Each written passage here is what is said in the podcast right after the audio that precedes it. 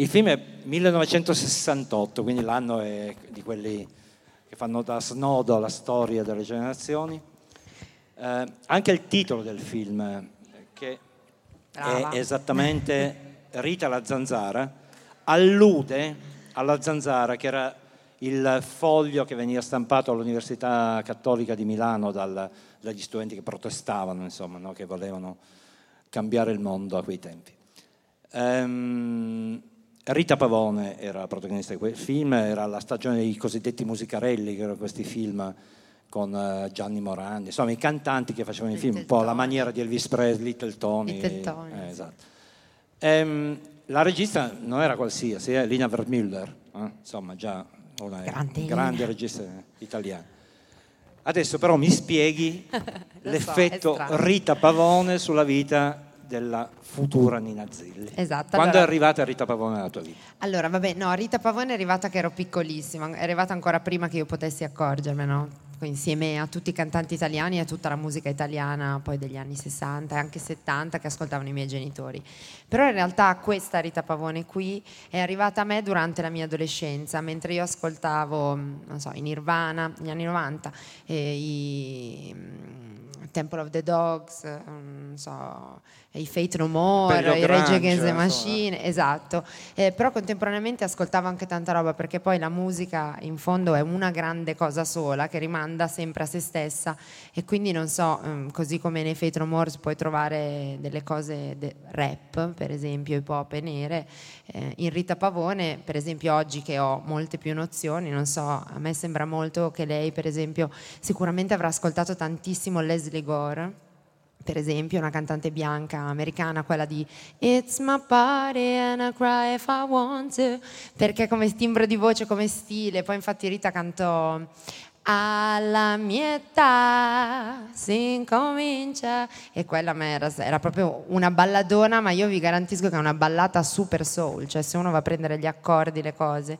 E tutto questo per dire che praticamente il beat, cioè il beat non quello della generazione beat di San Francisco che è un'altra cosa, il beat, quello che così viene definito, gli anni 60, la musica degli anni 60, eh, in realtà dei bianchi era la versione del soul, del rhythm and blues dei neri e quindi ehm, a Piacenza c'era il Festival Beat, insomma è stato il Festival Beat italiano, ha avuto sempre sede tra Piacenza e Roma e, e, quindi il caso mi ha portato in questo mondo, in un periodo in cui io ascoltavo tutt'altra roba.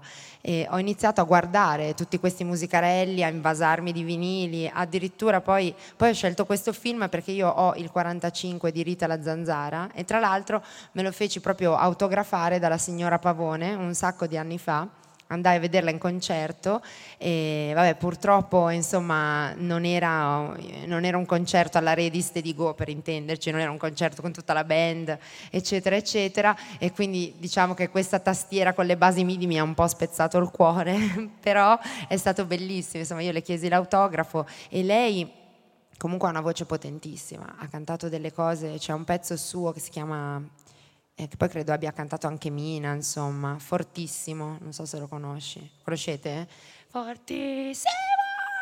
proprio una roba, ecco, una voce comunque pazzesca, per pur che poi, e eh, così come tutta la musica anche italiana di quegli anni, cioè era roba molto seria anche da arrangiare, c'era Morricone che l'arrangiava, so, canzoni rock and roll che potevano sembrare a un primo ascolto molto leggere, frivole, mm, così come Andavo a 100 all'ora di Gianni Morandi, per esempio. Andavo a 100 all'ora per trovare la bimba mia, yeah, yeah, yeah, yeah.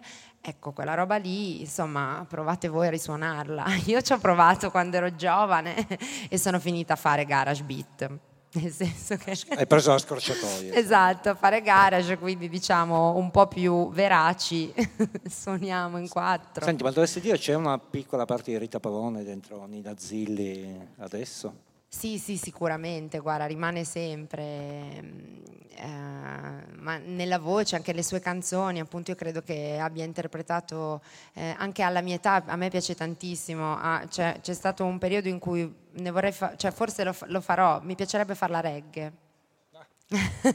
sì, Beh, perché poi insomma è bello anche giocare. No? Beh, ti, Con... ti, consiglio cuore, eh, comunque. Cuore, cuore anche, esatto. Cioè, cuore, figurati che cuore di Rita Pavone, proprio è, un originale inglese rifatto a Rita Pavone, Cuore di Rita Pavone, fatto da Rita Pavone, è una delle canzoni preferite di Morrissey. Cioè, Ah, non ci puoi davvero? credere. Eh, vabbè, ma è una gran canzone comunque anche quella. Piccolo quindi grande lei- orgoglio torinese, eh, Rita Pavone. insomma, Esatto, no, abitava poi- in Corso Peschiera, se sapete dove. Ma poi grandissima voce, comunque grandissima forza vitale, anche energia, insomma, era una femmina eh, bella tosta.